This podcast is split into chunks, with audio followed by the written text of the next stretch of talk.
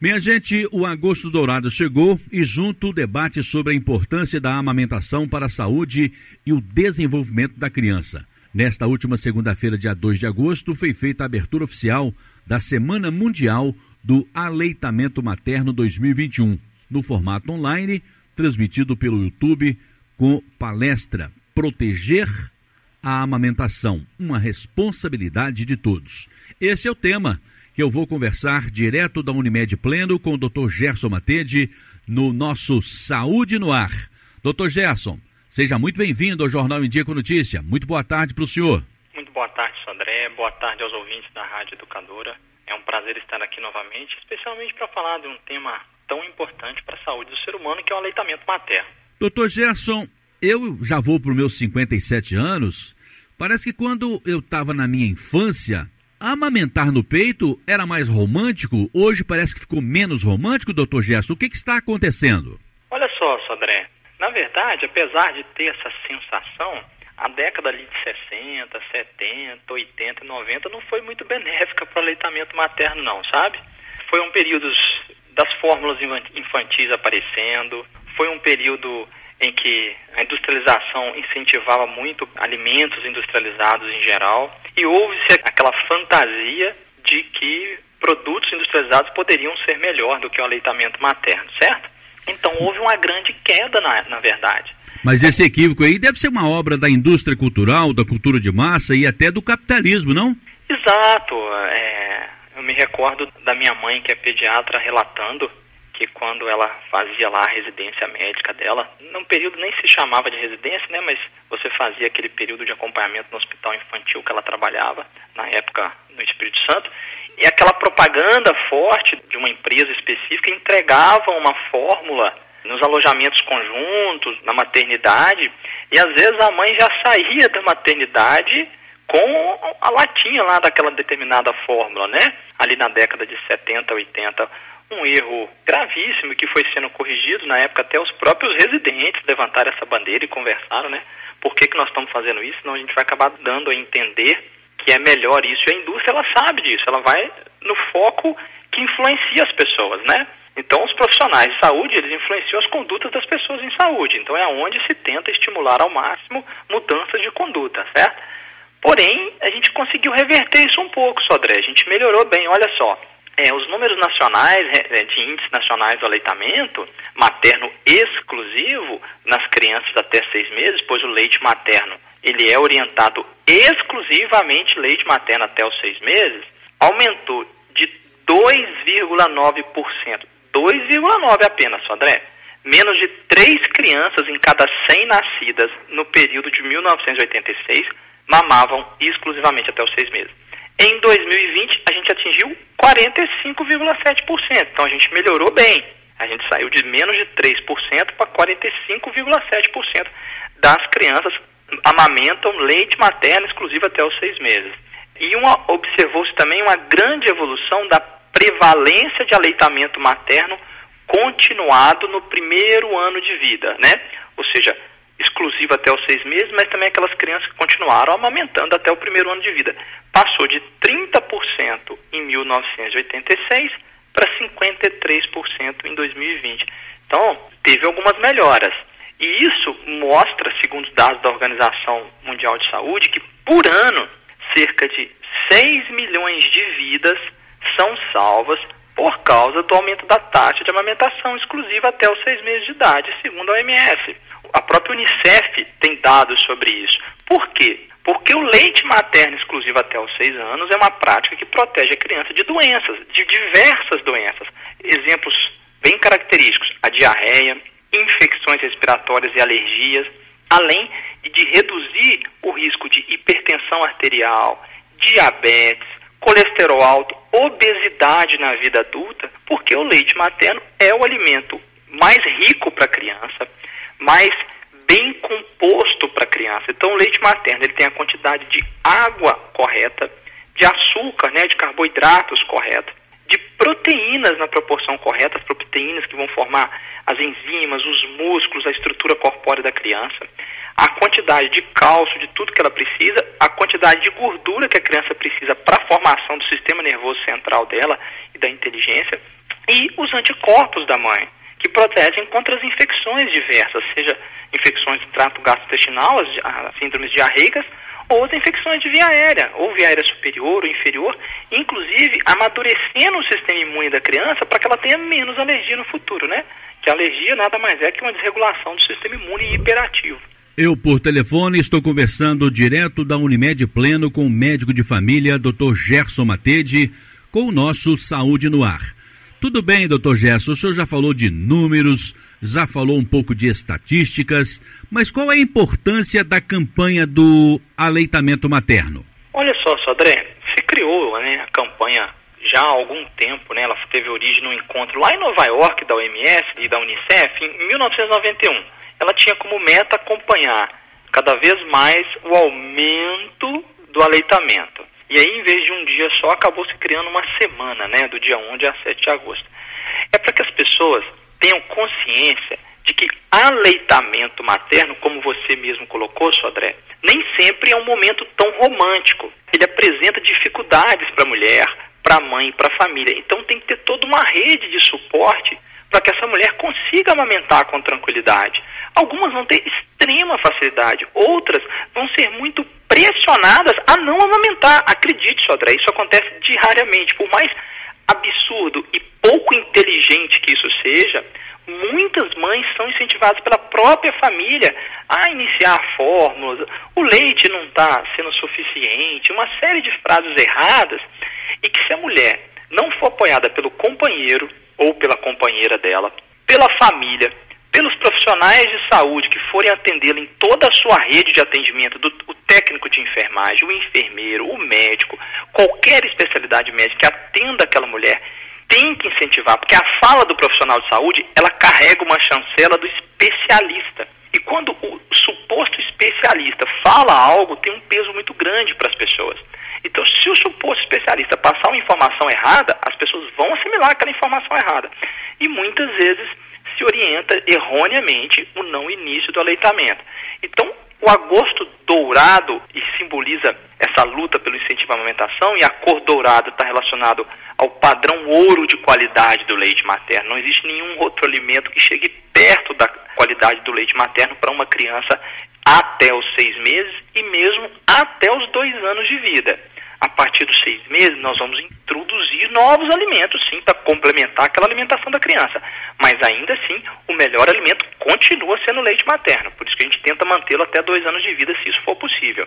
Quando a gente chama a atenção para todo esse contexto, para toda essa necessidade, e aumenta as taxas de amamentação exclusiva até os seis meses, o país economiza dinheiro, o país diminui doença, o país diminui mortalidade. Todos saem ganhando, inclusive os próprios pais da criança, porque o leite materno é gratuito. Doutor Gerson, eu não quis interceptar a sua fala porque achei que poderia atrapalhar, inclusive, os nossos ouvintes. Mas o senhor disse que tem mulheres que são até pressionadas para não amamentar no peito, doutor. Infelizmente, sim, André. Às vezes por culturas antigas que, que foram muito difundidas, especialmente na década de 70 e 80 e início dos anos 90, depois foi melhorando, exatamente por essas políticas internacionais e políticas públicas de incentivo, as pessoas vão buscando mais informações. Então, infelizmente, muitas mulheres são incentivadas pela própria família. Ah, mas seu leite não está sustentando. Aí vários são os motivos, André. Então, para a gente falar desses motivos, eu já vou falar dando algumas dicas, né, para que a gente aumente a chance dessa mãe não passar por isso. As mães têm muitas dúvidas, principalmente as mães de, com o primeiro neném, né, do primeiro filho, é, é natural que tenha algumas dúvidas. Então ela tem que buscar algumas informações corretas, então buscar fontes de apoio de informações corretas e manter distância dos conselhos errados, dos bicos artificiais das mamadeiras, porque um bico de uma mamadeira é mais fácil para a criança puxar o leite do que o bico do peito, então ela às vezes tem dificuldade com o bico do peito porque acostumou com outro. Para uma mãe ter mais chance de amamentar, quanto mais ela optar pelo parto normal, quanto mais incentivarmos o parto normal, maior a chance daquela criança amamentar na primeira hora de vida, especialmente nos primeiros minutos. Assim que a criança tira, espera aquele um minuto para cortar o cordão umbilical, cortou o cordão umbilical, ela ir direto para o colo da mãe amamentar. Ela já adquire as bactérias naturais da mãe, que vai acompanhar ela naquele momento. ela já aprende de cara naquele reflexo da criança ao nascimento de buscar o leite, de buscar o peito, ela mais rapidamente vai aprender. Então, amamentar na primeira hora é fundamental, especialmente nos primeiros minutos de vida. O parto normal produz a ocitocina para contração do útero. E isso faz com que tenha uma descarga maior de leite na hora que a criança for amamentar. E o oposto é verdadeiro, tá, Sodré? Existem benefícios para a mãe quando ela amamenta. Um deles é que o ato da criança amamentar produz hormônios, entre eles a ocitocina, não só a prolactina, mas a ocitocina, que contrai o útero da mãe, fazendo com que ele retorne ao tamanho normal mais rapidamente, tem menos chance de sangramento, de atonia uterina, a, a placenta é liberada mais rapidamente, essa mãe tem menos anemia pós-parto, então ela vai ter uma série de fatores, mesmo no parto não normal, mesmo na cesárea. A amamentação vai ajudar uma melhor evolução. Por isso que é muito importante também, André, como um dos passos, a primeira mamada ser o mais rápido possível e manter a criança no alojamento conjunto com a mãe, né? A criança próxima da mãe. A criança não ser distanciada da mãe após o nascimento, para que ela permaneça ali amamentando. Porque senão vai distanciar, vai ganhar uma fórmula lá no, no hospital, vai tomar passos que não são os mais corretos cientificamente para aquela criança. O colo, o calor, não só a amamentação, mas o carinho da mãe faz toda uma diferença, doutor Gesso? Total diferença. Aquela criança ouviu o coração da mãe no útero por nove meses. Então, a partir do momento que ela vem para o colinho da mãe para amamentar, com o ouvido próximo ao coração da mãe, ela vai acostumar com o cheiro da mãe, o acalanto. E eles entram em transe quando amamentam, né, Sodré? A criancinha vira até o olhinho, é por isso que às vezes eles até dormem rapidamente, porque acalma eles, né? Imagina, essa criança que nasce, biologicamente, a única coisa que ela precisa fazer é comer. E qual que é o alimento dela? O leite materno. Até que idade? O leite materno exclusivamente até os seis meses. Quando o senhor fala exclusivamente, não precisa nem água? Nem água, nem papinha. É mesmo? Nem chazinho. Nada, nem, nada, nada. Nem mingau de maisena, nem de fubá. Absolutamente nada. Nada além de amamentar. Nada além de amamentar. Apenas o leite materno em situações específicas por orientações bem conduzidas do médico que acompanha aquela mãe e aquela criança em situações específicas, por algum motivo de alergia, alguma coisa específica, vai ser orientado alguma complementação. Infelizmente, a gente às vezes tem menos da metade dos nenéns amamentados exclusivamente até os seis meses por questões de trabalho, por questões de obrigações de vida, por questões financeiras e por questões de desconhecimento. Ah, meu filho não ganhou o peso adequado, ah, eu não produzia leite direito, a gente ouve isso demais, sabe? E na maioria das vezes foi porque aquela mãe não foi incentivada corretamente, infelizmente teve uma série de coisas que a privaram de conseguir fazer aquilo. Não é culpa da mãe, viu, Sodré? Tem todo um contexto e um conjunto que às vezes a atrapalha a conseguir, né? E as dificuldades especiais de cada família. Eu já ouvi assim, ah, o leite secou. Isso está ligado com questões psicológicas? Tem fatores psicológicos, tem fatores da pega um pouquinho incorreta, do estímulo incorreto, porque às vezes na primeira semana, Sodré, o leite da primeira semana, o colostro, ele é um leite mais líquido, muito rico em açúcar e células de defesa, para proteger essa criança de infecção. Ele vai engrossando com o tempo. E tem é. gente que joga o primeiro fora, né? é, exato. Brincadeira, hein? E essa criança que nasce, André, ela vai dar uma desinchadinha do pós-parto, o leite da mãe está aumentando a gordura dele aos poucos, então é comum a criança perder 10% do próprio peso eh, na primeira semana de vida. Então, mais importante do que o ganho de peso da criança é se ela está sem sinais neurológicos de alteração, se ela continua uma criança que fica alerta nos, nos momentos que tem que ficar, então, aquela criança, se não for observado tudo isso e orientado para a mãe, para que é normal a criança mamar de meia em meia hora, porque aquele leite ali, ele é um pouquinho mais líquido, então ele sustenta por menos tempo mesmo. Isso é normal, isso é fisiológico, isso é biológico, é da natureza. Não é um defeito, não é um problema. Então, infelizmente, é cansativo, porque tem que amamentar muito, né? E cansa a mãe, já está cansada do parto, ainda tem que ficar ali naquelas primeiras duas, três semanas amamentando o primeiro mês, né, de meia e meia hora, de uma em uma hora, 45, 45 minutos, isso é cansativo e às vezes durante a noite também. Só que isso está dentro do padrão normal. E aquela criança vai começar a desenvolver, a crescer, a criar reservas para se sustentar por mais tempo sem comer. Aí vai passando para duas horas, três horas. Depois algumas crianças conseguem ficar até mais horas, com tranquilidade, dormindo, sem precisar amamentar nesse intervalo de tempo, porque ela está ganhando gordura, reserva, o leite da mãe vai ficando mais gorduroso. Inclusive, Sodré, a gente orienta as mães a esvaziar um seio antes de passar para o outro. Porque o leite do seio inicial, ele é mais líquido, rico em célula de defesa. À medida que ele peito vai esvaziando, vai chegando o leite mais gorduroso ao final. Aí ele vai sustentar a criança mais tempo, inclusive aquela criança vai dar sossego para a mãe mais tempo, para que a mãe descanse nesse intervalo. E essa gordura é fundamental para a formação do sistema nervoso central, né, da bainha de mielina de, que envolve os nossos neurônios, nosso sistema nervoso central. Então isso é muito importante. Daí a importância de ter essas explicações, dela buscar as recomendações que o Ministério da Saúde orienta para que ela consiga ficar tranquila em relação a isso, né? Tentar escolher pela livre demanda, para ir dando de acordo sim com a necessidade das crianças, depois vai criando a rotina aos poucos. Né? Não ter o leite artificial em casa, Sodré. Comprou a fórmula por segurança e deixou em casa, alguém da família vai estimular, vai falar para dar.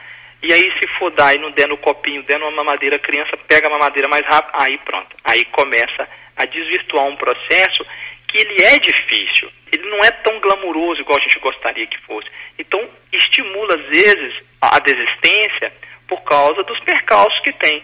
Mas aquelas mães que conseguem evoluir bem e que vão ficando muito satisfeitas com aquilo, vira um momento de interação com a criança, de individualidade com a criança muito agradável. Então é, é importante que essa mãe tenha um local adequado para amamentar, que ela possa ficar tranquila, que ela possa sentir a vontade para fazer isso. Eu falei no início da entrevista que eu cheguei a, a palpitar eu cheguei a insinuar que esse gesto, esse ato de amamentar já foi mais romântico do que eu penso que é hoje.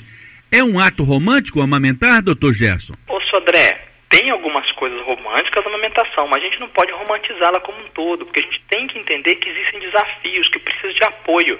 Senão cria uma situação muito injusta com a mãe, como se ela não tivesse amor àquele filho, por isso que ela não está amamentando como se ela não soubesse, como se não produzir leite fosse culpa dela. E é óbvio que isso não é verdade. Tem todo um contexto para poder ajudar aquilo. Então, orientar a mãe, por exemplo, que nem sempre o ganho de peso é o fator mais decisivo para dizer se o bebê está ou não mamando o suficiente.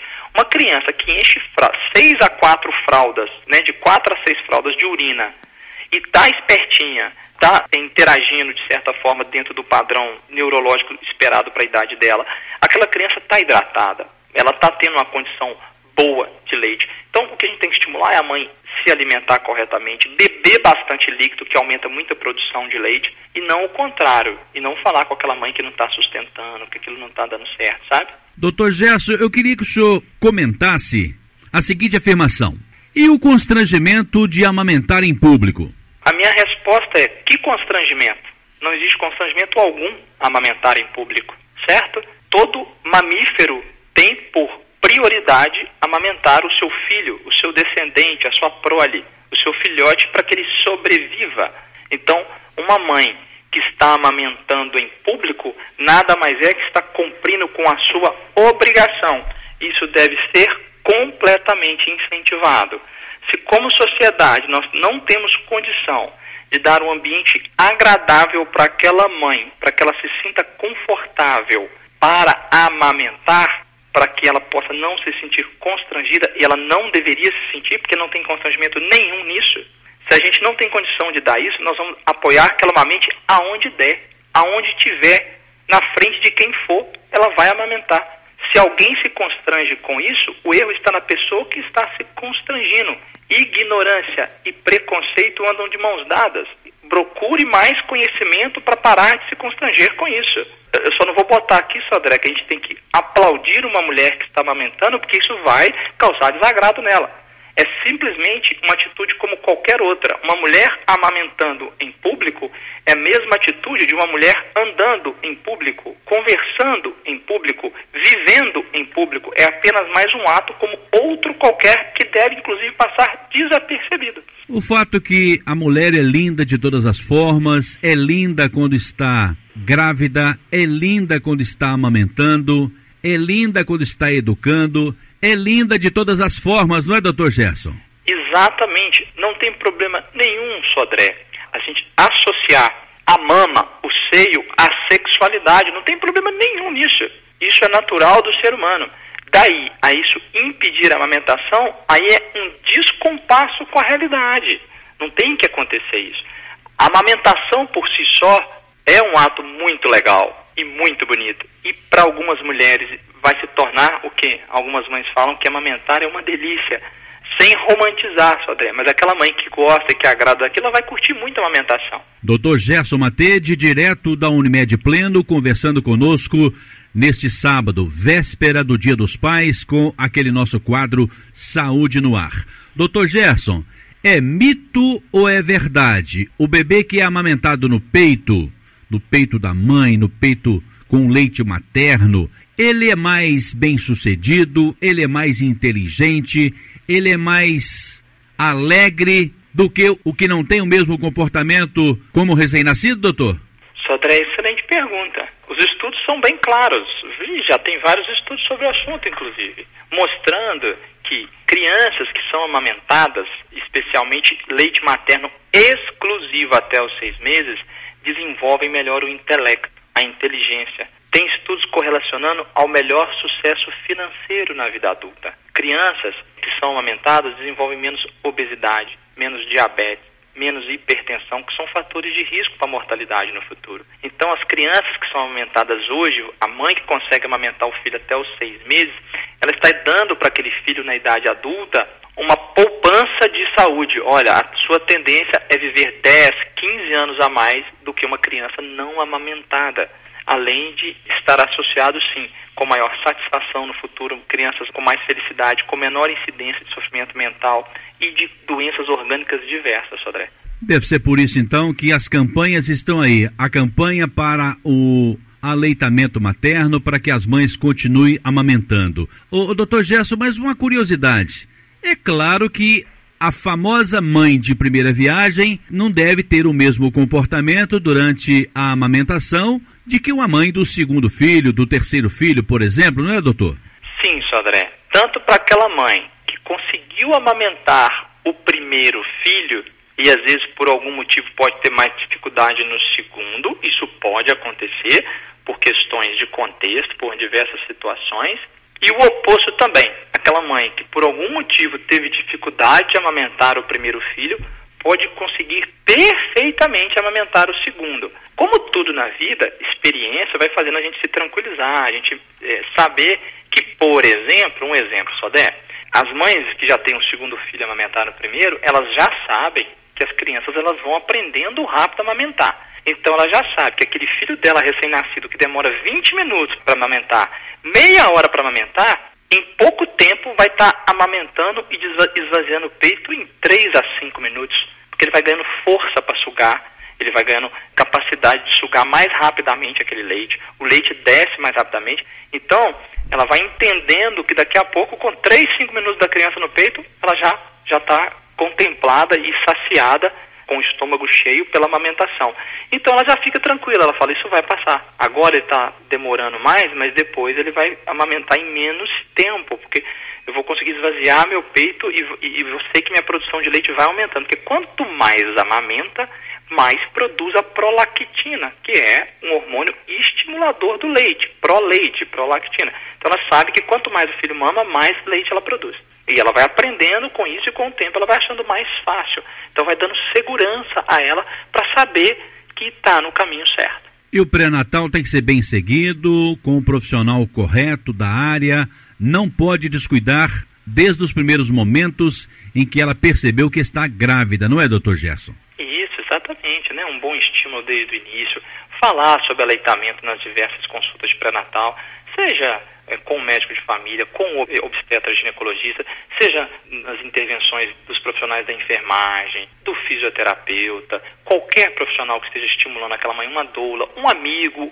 quem está acompanhando no Pilates, em toda a preparação do parto, todos devem estimular o aleitamento materno, para que aquela mãe já vá entendendo com tranquilidade o quanto aquilo é o normal. Dr. Gerson Matede, você pode encontrá-lo aqui no Edifício Solar 13 de Maio, na sala 601, no sexto andar. E o telefone é o 3531-5844. E esse nosso bate-papo pode ser ouvido novamente lá no podcast, não é, doutor? Exatamente, através da plataforma né, do, Spotify, os nossos ouvintes têm acesso sim a todos os quadros anteriores para poder ouvir o, o Saúde no Ar através do site da Unimed, elas também conseguem ter acesso à plataforma para conseguir ouvir e tirar dúvidas sobre temas previamente é, que já foram ditos e tá por títulos, né? Os temas estão separados por títulos. E eu estou impressionado como é que o podcast lá vai se popularizando, impressionante. Doutor Gerson, desejo para o senhor um feliz Dia dos Pais. Como é que é o nome dos filhos? Augusto e? E a Melissa. Augusto e a Melissa já compraram presente do papai com certeza e vão comemorar amanhã com o papai Gerson e com o vovô. Ah, sim, com o vovô Gerson. Ah, o vovô Gerson. É o Gersinho e o Gerson. Exatamente, Sandré. Um feliz dia dos pais pro senhor e até semana que vem, doutor Gerson. Um feliz dia dos pais para você, Sandré, e para todos os pais que estão nos ouvindo, que possam aproveitar aí com seus filhos para aqueles pais que estão com filhos pequenos, que incentivem a, as companheiras ao aleitamento materno e ter suporte. Diz a minha esposa que a nossa principal função como pai é buscar água nos primeiros dias por causa do quanto que dá sede a amamentação, né, Sodré? Dá muita sede? Dá muita sede, porque a mulher perde muito líquido. E claro, né, Sodré, trocar as fraldas, ajudar no banho, para que aquela mãe que está amamentando ali, que já está com todo esse cansaço da amamentação, possa ter os seus períodos ali de descanso. Companheiro é para isso, né, doutor? Companheiro é para isso, exatamente, André. Muito obrigado, até semana que vem. Um abraço, André, até semana que vem.